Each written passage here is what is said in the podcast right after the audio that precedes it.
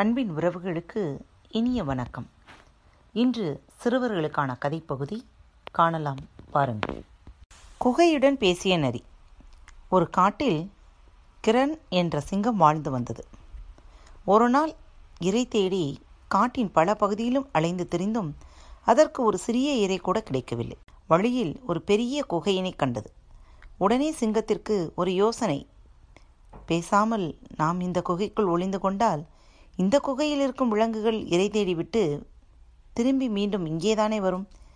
அப்படி வரும் விலங்குகளை பிடித்து உண்டு விடலாம் என்று நினைத்து அந்த குகைக்குள் சென்று படுத்துக்கொண்டது அந்த குகையில் அவிபுச்சன் என்கின்ற ஒரு புத்திசாலியான நரி வசித்து வந்தது. தன் குகைக்கு திரும்பி வந்து தன் குகைக்குள் நுழைய முனைந்தபோது குகையில் வாசலில் சிங்கத்தின் காலடிகள் தடங்கள் இருப்பதை பார்த்து குகைக்கு சிங்கம் ஒன்று வந்திருக்கிறது என்பதை அறிந்து கொண்டது. ஆனால் நரிக்கு ஒரு சந்தேகம்.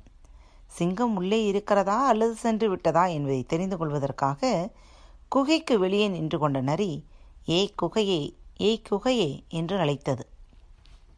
சிங்கம் எழுந்தது. வெளியே ஒரு நரி இருப்பதை அறிந்து கொண்டது. அது யாரிடம் பேசுகிறது? என்று கவனித்தது. நரி மீண்டும் ஏய் குகையே ஏன் மௌனமாக இருக்கிறாய்? என்றது. சிங்கத்திற்கு ஒன்றும் புரியவில்லை.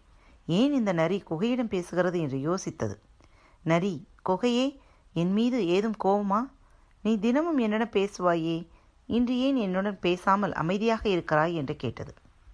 அப்போதுதான் சிங்கத்திற்கு புரிந்தது அடடா இந்த குகை தினமும் நரியுடன் பேசக்கூடியது போலும் ஆனால் இன்று ஏனோ இது பேசவில்லை என்று நினைத்தது.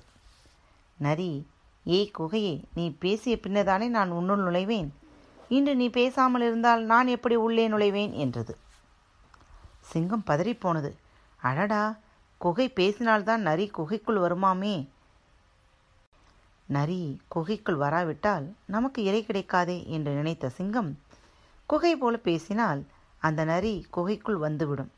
நாமும் அதை அடித்து சாப்பிட்டு விடலாம் என்று நினைத்தது. ஏய் நரியே நான் வேறு சிந்தனையில் இருந்ததால் உன்னிடம் பேசவில்லை.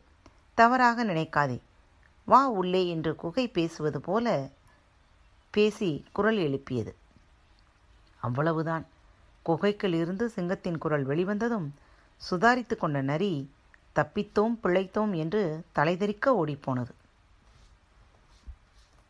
குட்டி குழந்தைகளே இக்கதையின் நீதி எதனையும் செய்வதற்கு முன்பு ஆலோசித்து செய்க.